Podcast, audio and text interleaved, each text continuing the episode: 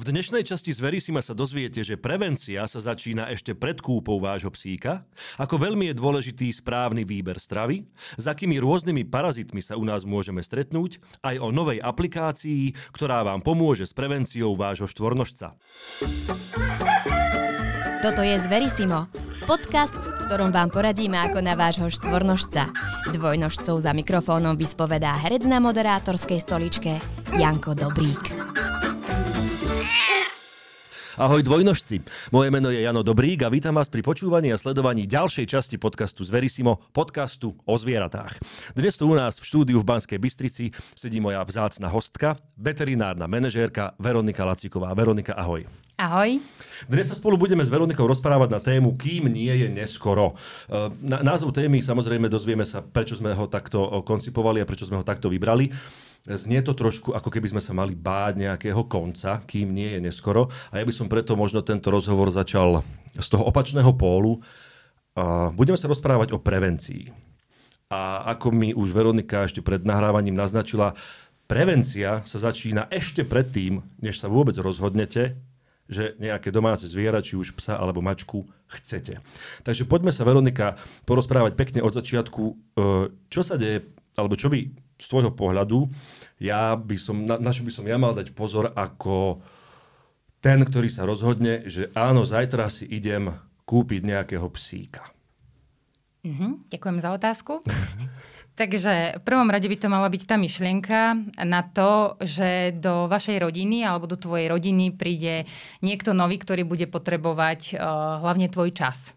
Mm-hmm. Potom um, ďalšie by som povedala, že teda stupeň by sme si mali uvedomiť to, že akého psíka si vybrať. Mm-hmm.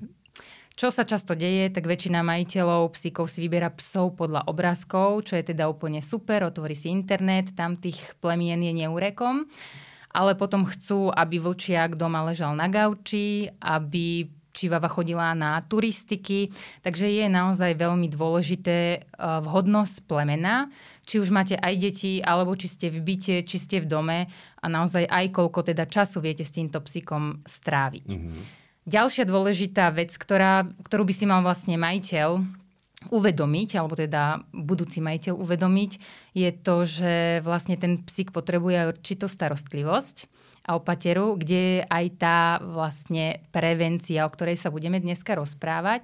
Takže mal by si spočítať aj náklady, či už na kvalitné krmivo, alebo aj na toho veterinárneho lekára, ktorého bude alebo teda bolo by vhodné, keby navštevoval s tým psíkom. Mm-hmm. Takže vlastne naozaj tá prevencia začína úplne len pri tej myšlienke, či si teda kúpim toho štvornožca, a koľko času budem mu vedieť venovať a samozrejme teda aj financií. A stále je to ešte tak z tvojej praxe, že to ľudia tento prvý a zásadný krok na niekoľko rokov neurobia, preskočia a fakt si vyberú psíka podľa obrázku? Bohužiaľ, stále je to tak a tých psíkov nie je málo.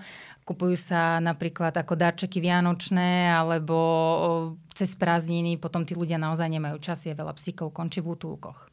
A, a existuje nejaká osveta alebo možno nejaká edukácia týchto ľudí, ktorí podľa mňa akože majú pekný zámer, že chcú mať psíka, či už pre seba, pre dieťa alebo pre, pre starého rodiča, aby bol ten starý človek nejakým spôsobom motivovaný ešte fungovať a chodiť na tie prechádzky. To sú pekné dôvody. E, je teda nejaká možnosť edukácie v tom, v tom aby sa človek dobre, dobre, dobre rozhodol? Tak e, jednak je to možnosť u toho veterinárneho lekára, že má mu možnosť pomôcť a prísť sa poradiť, ale tých mhm. ľudí je veľmi málo. Ďalej sú určité aj spoločenské, teda vieme, že tie sociálne siete fungujú, takže dá sa aj na sociálnych sieťach alebo priamo s majiteľmi, majiteľia, ktoré majú naozaj chovné stanice, tak uh, informujú majiteľa aj o povahe, čo všetko potrebuje, či má nejaké vrodené predispozície, alebo teda genetické predispozície, mm. s ktorým by mal teda majiteľ rátať a samozrejme ten kontakt medzi nami, medzi ľudský a informácie od ľudí sú samozrejme napríklad skúsenosti, ktorý ten psík, e, teda majiteľ má toho psíka, môže sa s ním kontaktovať alebo len tak niekde na tých venčiacich. Takže väčšinou je to taká osveta od tých majiteľov psov, prípadne samozrejme veterinárneho lekára, ktorý určite ochotne poradí, mm. na čo by si mal dať ten uh, vlastne človek alebo nový majiteľ pozor pri kúpe. Takže tých možností, ako sa dostať k týmto informáciám je evidentne dosť. tak e, ľudia, poslucháči, budúci majiteľia, nehambite sa opýtať, pretože je to, je to naozaj veľmi dôležité. A teraz sa poďme porozprávať o našej téme, kým nie je neskoro v zátvorke prevencia. Budem teda rozvíjať tento náš fiktívny príbeh ďalej. Ja som sa rozhodol veľmi dobre, veľmi správne, nechal som si poradiť veterinárom a kúpil som si psa. Áno. Možno, že kedy e, je, je ten správny bod a správny čas ísť s ním k veterinárovi a tamto celé nejakým spôsobom odštartovať. No, tak najlepšie po kúpe toho psíka je ísť hneď. Výborne. Dôležité je to zase, od koho toho psíka kúpime, čo je ďalšia, ďalší parameter, ktorý by sme mali sledovať. Psíka by sme mali dostať začipovaného a zavakcinovaného. Ideálny odstav od tej matky alebo teda k tomu novému majiteľovi sa predpokladá okolo toho 8. týždňa. Takže potom, ako ho dostaneme, môžeme sa nejak jeden deň, noc aklimatizovať. Prípadne veľa veterinárov funguje na objednávkový systém. Treba si zavolať naozaj k vášmu veterinárovi a dohodnúť si s ním a upozorniť ho teda, že ide o prvú návštevu s novým členom rodiny, mm-hmm. s novým štvornoscom a on vás určite rád objedná. A potom, e, aké sú, a možno, že to teraz budeš ty e, lepšie vedieť rozdeliť, e, že to možno bude podľa plemena alebo podľa veku toho zvieraťa, ale ako často by som mal teda takúto preventívnu prehliadku absolvovať? Tak keď sme už pri tom šteniatku, tak ja by som rada nadviazala na to, že teda máme to šteniatko, mm-hmm. s mhm. ktorým prídeme. To šteniatko by sa malo u toho veterinára aj naučiť socializovať. To znamená, že vy tam nemusíte ísť len ako prevencia, ale môžete vlastne zabezpečiť tomu šteniatku, že príde, ja neviem, do čakárne, pokiaľ sa dohnete s veterinárom. Niektorí majú aj navyše, ja neviem, hodiny alebo čas vymedzený, že vy tam môžete prísť s tým šteniatkom. Dá sa na vyšetrovací stôl, kedy sa tomu šteniatku nič nerobí aby sa naučil, že niečo také sa s ním bude diať.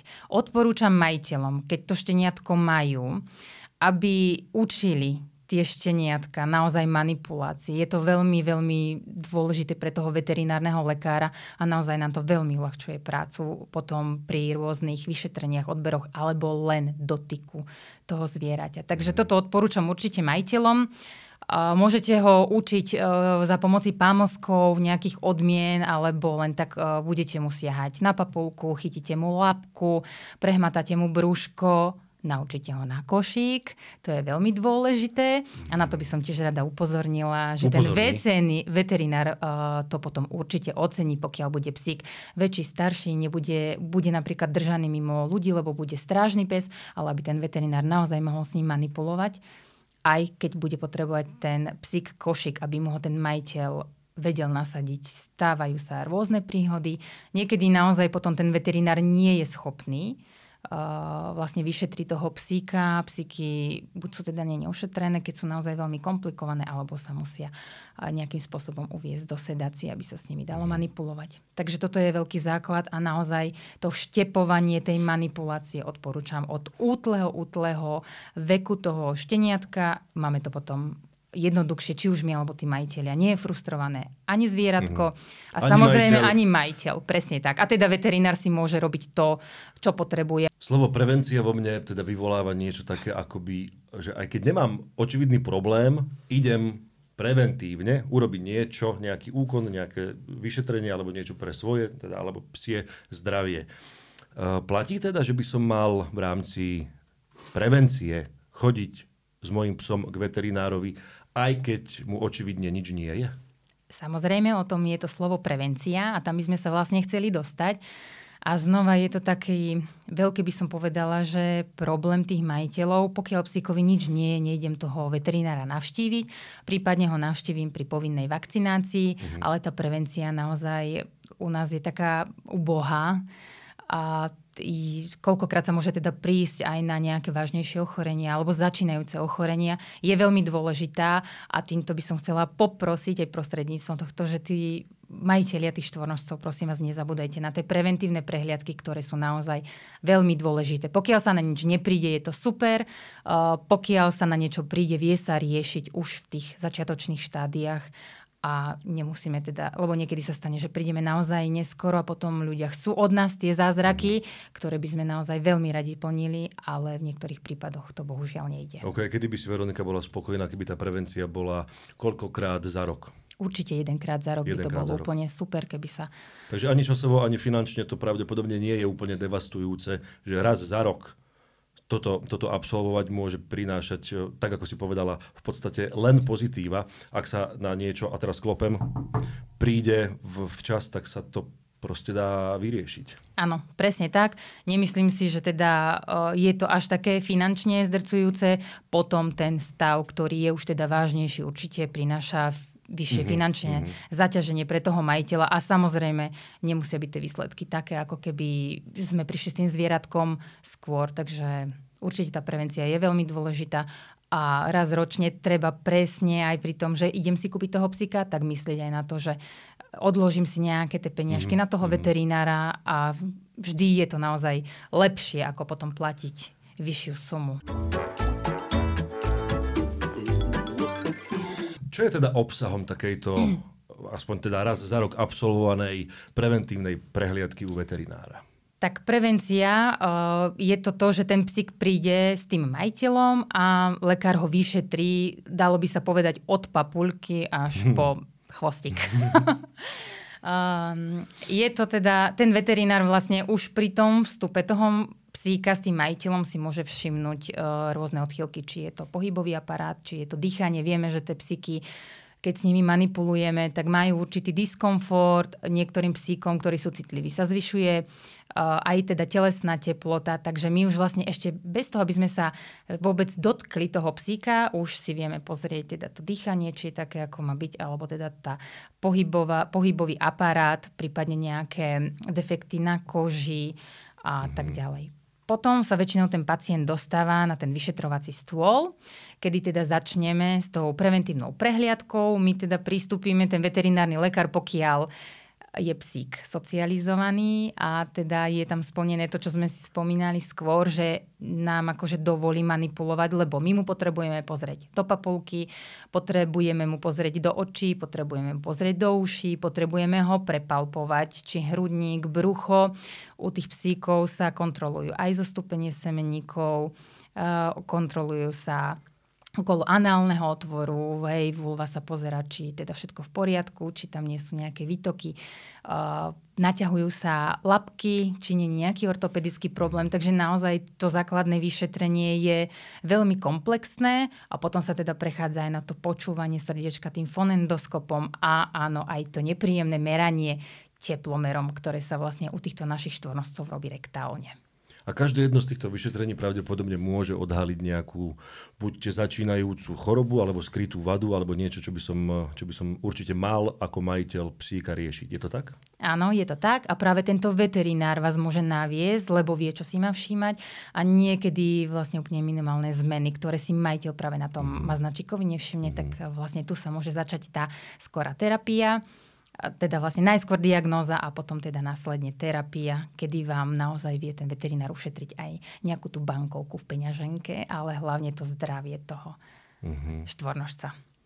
Ja keď som sa na dnešok pripravoval, tak som si poznačil takú otázku, že a vôbec nechcem, aby to vyznievalo ako nejaké pikošky ano. alebo bulvár, ale že e, kde sú tie pravdy alebo mýty o kastrácii, že či to je dobré, či to nie je dobré, aké plusy, aké mínusy to vlastne pre toho psíka a pre jeho zdravie a pre kvalitu jeho života môže mať. Áno, no práve si to povedal, že teda ten internet je dobrý kamarát, ale aby sme vedeli správne hľadať a naozaj ten veterinár má adekvátne poznatky a vie nás zase v rámci tej prevencie aj teda naviesť. Keď prídeme s tým šteniatkom, tak on nám už, uh, by som povedala, oboznamuje nás s tými životnými etapami, čo je vhodné, čo je nevhodné.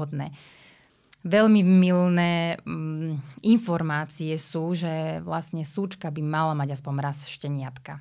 Neviem, kde sa toto zobralo, ale teda veterinár väčšinou s tým nesúhlasí, čo sa týka aj z hľadiska prevencie karcinogému mliečnej žlázy. Mm-hmm. Takže naozaj tam tieto nádorové ochorenia, čím skôr tú sučku sterilizujeme, tak aj tam je tá vyššia predispozícia, aby sme teda predišli tomuto onkologickému ochoreniu, ktorý naozaj tie súčky postihuje.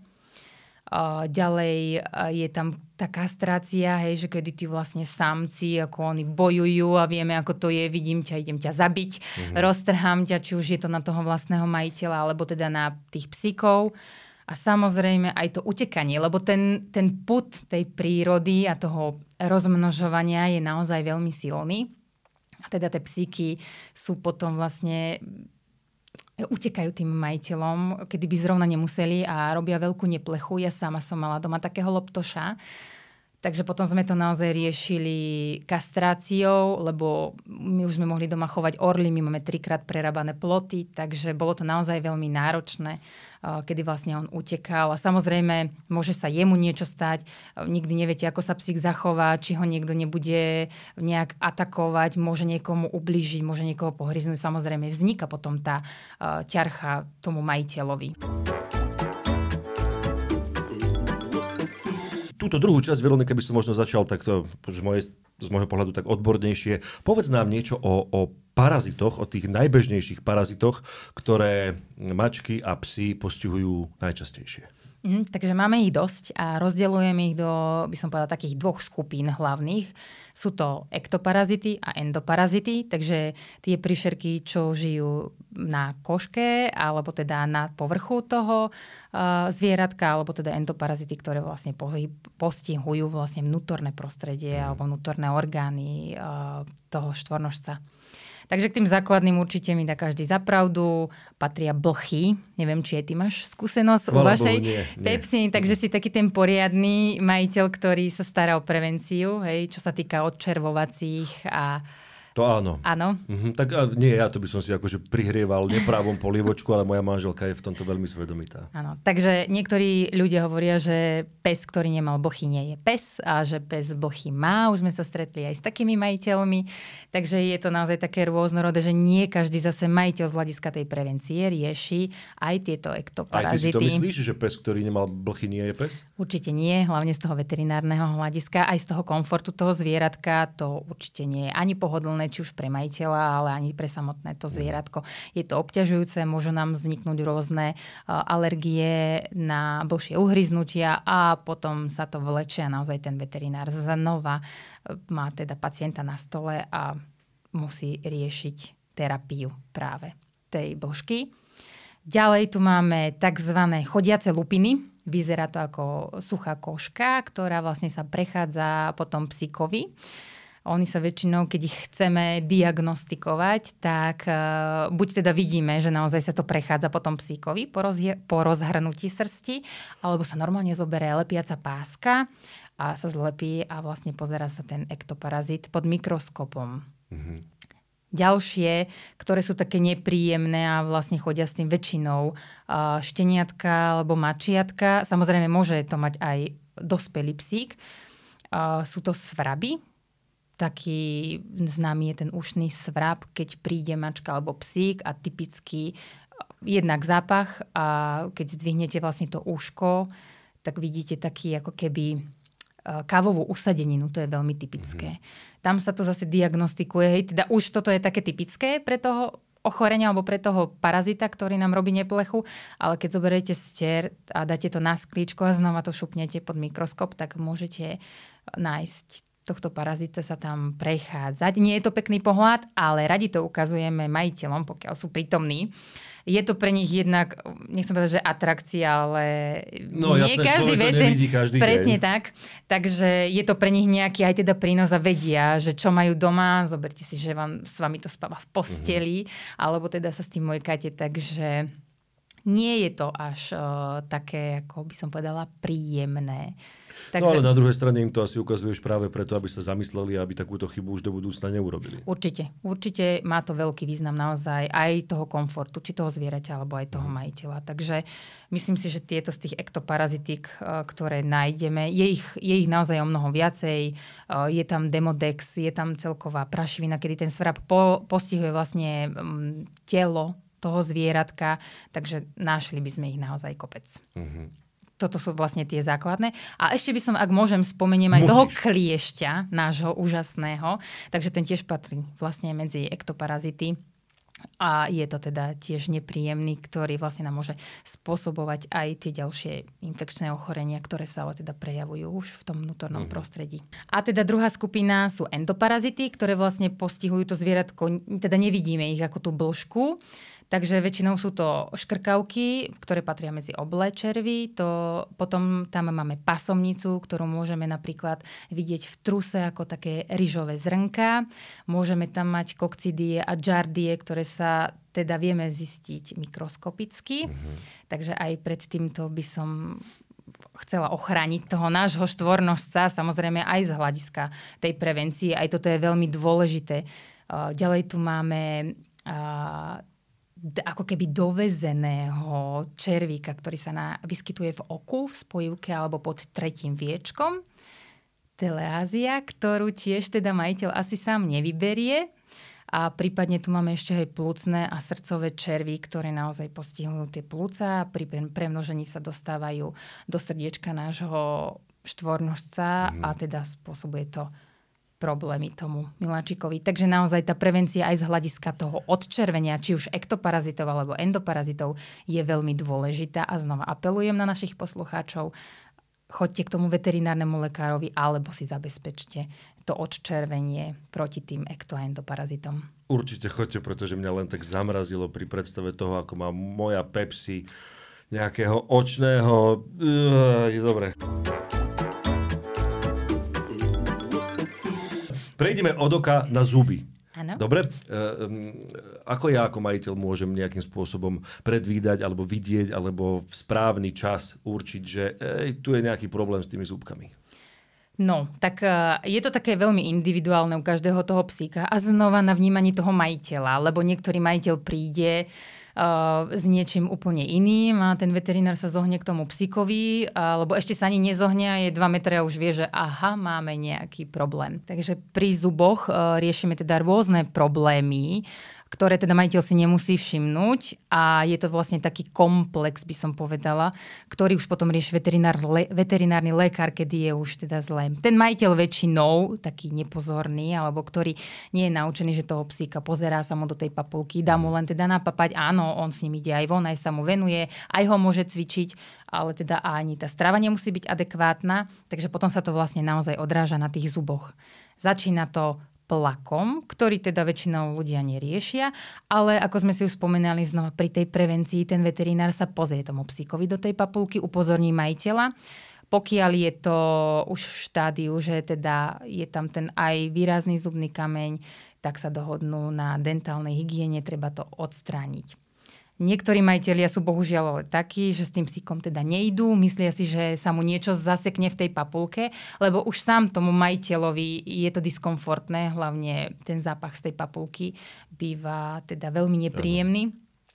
A vlastne veterinár zistí na ambulancii, že to nie je žiadna zaseknutá kosť, ale teda je to ten zubný kameň a niekedy sú tie zubky naozaj v takom stave, že tie zuby tam ani nevidíte, je to len jedna súvislá škareda platňa. Určite si vedia majiteľia pozrieť na internete, ako to vyzerá. Je to veľmi nepríjemné, či už pre toho psíka, ale aj pre toho veterinára. Ako budeme, nebudeme si hovoriť, že teda je to príjemná práca, keď vlastne vy ste zohnutí nad tým psíkom a riešite. Takto už vlastne môžu byť tie zubky aj napadnuté. Niekedy treba e, zvoliť alebo teda pristúpiť k extrakcii, kedy už tie zubky sú buď poškodené, Musia alebo ísť. presne tak. Takže naozaj aj tá zubná prevencia je veľmi dôležitá. A ešte by som chcela dať do pozornosti, že s takouto papulkou tých majiteľov tie psíky olizujú. Hej, máme veľa tých malých uh, plemien, ktoré sú také naňuňanie ale teda ten majiteľ vlastne s tým všetkým, čo sa to tam zachytáva, hej, baktérie, keď si zoberete, že čo ten psík papá, čo nájde vonku, čo oliže na sebe, alebo vonku, alebo inému psíkovi a teraz vy si vlastne predstavíte, že to máte niekde na tvári mm. alebo na tele, tak uh, je to či už len diskomfortné, ale aj samozrejme nebezpečné. Takže dávam do pozornosti znova, treba tie zubky naozaj kontrolovať. Najlepšie je zase naučiť toho psíka, alebo si uvedomiť, že aha, tento psík je malý, tie granulky mu až tak nešmakujú, alebo teda nie sú v dostatočnej miere, aby nám vlastne uh, spôsobili šťastie aj ako mechanické čistenie. Nehovorím, že to stačí, ale potom sú rôzne či už zubné kevky alebo nejaké náprstky, kde naozaj my vieme za pomoci či už len toho, alebo potom enzymatických pást alebo rôznych iných prípravkov vieme ten zubok ako keby ochrániť a dlhodobejšie ho zachováme, taký, že sa nám to nebude mm-hmm. tvoriť. Chcela by som dať do pozornosti jednu informáciu, že teraz je najmodernejšie, alebo teda moderné, že psíka dáte do salónu, kde ho upravia, vyčistia mu aj zubky. Tento úkon nie je vhodný robiť v týchto salónoch a ani doma. Vy síce ošetríte ten zub, ktorý vidíte, ale to všetko, čo ostane pod tým ďasnom, e, si psík nedá robiť, takže naozaj sa to musí robiť v anestézii a očistiť sa to poriadne, lebo nám môžu vzniknúť naozaj rôzne nepríjemné ochorenia spojené s tým, že sa to tam zabudlo. Takže zase odporúčam naozaj navštevu toho veterinárneho lekára. Veronika, aké najčastejšie prípady sa riešia na ambulancii u veterinára? Takže najčastejšie sú to gastrointestinálne ochorenia, potom sa často stretávame s močovými kameňmi alebo teda s nežiaducimi reakciami na potravu a z hľadiska toho sezónneho napríklad osiny, prípadne aj tie zuby, ktoré sme si spomínali, že to sú také časté. A, a ak teda ja sa riadím tým, že pre mňa ako pre človeka je veľmi dôležitá strava. Áno. Platí predpokladám rovnaká poučka aj čo sa týka môjho štvornožca. Je to tak? Určite. Stráva pre nášho štvornosca je veľmi, veľmi dôležitá a znova závisí od nás, ako od toho majiteľa a tiež spočíva aj z hľadiska z tej vlastne prevencie toho zdravia. Ak si zvolíme zdravé, kvalitné krmivo, ktoré zastreší naozaj všetky živiny v takých hodnotách, aké majú byť pre toho, mm. či už teda šteniatko, alebo pre toho dospelého, prípadne do, pre toho seniora, alebo samozrejme musíme sem zaradiť aj pacientov, ktorí už majú nejaký zdravotný problém, tak vtedy vlastne máme 80-85% úspechu toho, že bude veterinár naozaj riešiť len teda tie veterinárne veci a nebude musieť riešiť skôr dietologický problém, ktorý sa týka tých nekvalitných krmív. Takže v tomto prípade by som chcela dať do pozornosti spoločnosť Farminu, ktorá vlastne so svojím tímom vyživových konzultantiek a prostredníctvom Farmina Genius aplikácie ponúka pomoc práve v tejto prevencii a výživy pri týchto našich štvornostoch. Akým spôsobom mi aplikácia môže pomôcť? Sledujete tam 5 základných parametrov, ktorým stromy vám teda vie pomôcť ten výživový konzultant. A tie ďalšie dva parametre sú teda špecifické pre toho veterinárneho lekára, ktoré sme si už spomínali, že sú naozaj veľmi dôležité pri tej prevencii. Takže konzultant vám môže pomôcť s výberom vhodného krmiva pre konkrétneho vášho psíka. Vypočíta vám presný krmný, presnú krmnú dávku.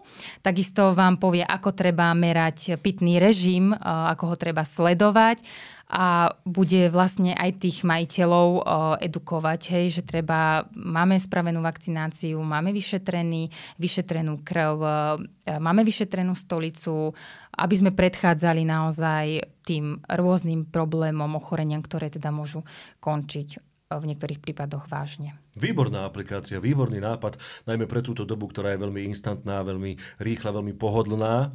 Tak jednoducho chytím telefón, stiahnem apku a zistím, alebo dozviem sa pomerne veľa informácií. Áno, e, je táto vlastne aplikácia zadarmo a vlastne vy sa dostete, dostanete priamo k tej našej konzultantke, ktorá sa s vami bude reálne rozprávať, nebude tam žiaden záznamník, nie je to iba mm-hmm. o tom, mhm. že vy budete vyťukávať, ale naozaj si dáva farmina záležať na tom, aby spokojní zákazníci boli, aby sme im naozaj aj priniesli tú edukáciu a poradili im. Povedz prosím ťa ešte raz našim poslucháčom, uh, ako sa tá aplikácia volá? Je to Farmina Genius aplikácia a ikonku má takého modrého džina, naozaj ako džina z lampy, lebo Farmina sa drží toho, že plníme želania tým majiteľom, tak pevne verím, že budú majiteľia spokojní a tých, čo už máme spokojní, svobodu dobre ohlasy. To je krásne prianie, takto na záver dnešnej epizódy. Ďakujem ti veľmi pekne za rozhovor. E, dámy a páni, nezabudnite, prevencia je veľmi dôležitá a začína sa ešte predtým, než si psíka alebo mačku kúpite. Ďakujem pekne. Ďakujem aj ja. Pozdravujem. Ahoj dvojnožci. Ja som Janka z Lavlidok a toto je Chlapatá akadémia, ktorej vám prezrádzam návody na poslušných psíkov. Naháňate psíka, aby vám odovzdal to, čo si zobral, papuču, ovládač od televízora, alebo niečo iné pre psíka veľmi voňavé, ale pre nás absolútne nepripustné a odpodzujúce? Povedzte mi, alebo si priznajte, koľko z vás ste sa už ocitli v takejto situácii a toho psíka ste naháňali. Verte mi, že robíte veľkú chybu, pretože psík to berie ako hru a strašne ho to baví. Dnes si vysvetlíme, ako naučiť povel fuj a vysvetlíme si v Chlpatej akadémii, ako toto psíka naučiť. Je niekoľko spôsobov, ako psíkovi vysvetliť povel fuj a my si dnes vysvetlíme jeden z nich. Sadnite si alebo kľuknite si na zem pred svojho psíka a dajte si medzi nohy napríklad nejakú mňamku alebo niečo, čo psík strašne chce. A zahráte sa takú hru na to, toto je moje a toto psíkovi vlastne neodovzdám. Psík samozrejme bude dobiedzať do vás, uh, pretože si chce zobrať napríklad tú mňamku, ale vy musíte spraviť pohyb, ako keby ste ho chceli šťuchnúť prstami napríklad do, do hrude a zároveň tomu psíkovi poviete povel fuj. Ten povel fuj musí byť taký naozaj razantný a taký dôsledný, aby psík vedel, že to myslíte vážne. Ako náhle psík ustúpi, v tom momente psíka pochválite veľmi kľudným hlasom. Fešák, zlatý alebo fešanda a psíkovi dáte odmenu. Ako náhle by však psík znova chcel do vás dobiedzať, znova tento postup e, zopakujete. To znamená, znamená, znova šťuchnete tými rukami do hrude toho psíka, poviete povel fuj a ako náhle psík ustúpi, príde vlastne táto odmena. Keď už ste v situácii, že psík zostal stáť pred vami a do vás nedobiedza, pochválite psíka, dáte mu odmenu a môžete zmeniť miesto. To znamená, postavíte sa, zoberete si tie odmeny a, so sebou a idete na iný priestor a zopakujete si to znova. Keď toto už psík rešpektuje a máte pocit, že už reaguje na povel fuj, tak so psíkom môžete ísť na ďalšie miesto, máte psíka na vodítku a urobíte si taký trenažér. To znamená, že rozhodíte si tie nejaké mňamky, kostičky, servitky, pretože psíky veľmi často servitky majú radi tak to rozhodíte na nejaký priestor, zoberete si psíka na vodítko a idete e, so psíkom k tejto odmene, pre neho odmene. Hej, pre nás je to vlastne návnada. A ako náhle k tomu psík príde a zaostrí na tú návnadu, tak poviete samozrejme povel fuj a psíka nepustíte samozrejme pomocou toho vodítka k tej návnade. Ako náhle psík zareaguje, to znamená, že sa ďalej neťahá k tej odmene, oslovíte ho menom, ukážete, že máte v ruke odmenku a odkráčate so psíkom 2-3 kroky, aby vás nasledoval, dáte mu odmenku a idete od tej návnady zase k inej návnade. A takto to vlastne opakujete každý deň počas prechádzky. Čím častejšie budete to opakovať, tým skôr to váš psík pochopí. Ako dôrazne povedať povel fuj, mm, vám teraz nejakou malou ukážkou budem sa snažiť uh, povedať a aby ste pochopili, že ten dôraz naozaj musí byť výrazný. Používame, alebo je dobré, keď budete používať vo svojom hlase také zvrčanie, pretože tomu psi veľmi dobre rozumejú, pretože je to niečo, čo poznajú zo svojej psej ríše. To znamená, že také fuj, čo robíš? S takým nahnevaním. A uvidíte, že keď to použijete, tak ten psík aj zareaguje. Na psíka nemusíte kričať. Psi veľmi dobre počujú. Tam ide práve o ten dôraz a to zvrčanie. Ak si myslíte, že to neviete, skúste si to natrénovať pred zrkadlom. Túto epizódu z Verisima vám priniesla Farmina, špecialista na výživu a prevenciu zdravia vašich domácich miláčikov a výrobca hyperprémiového krmiva.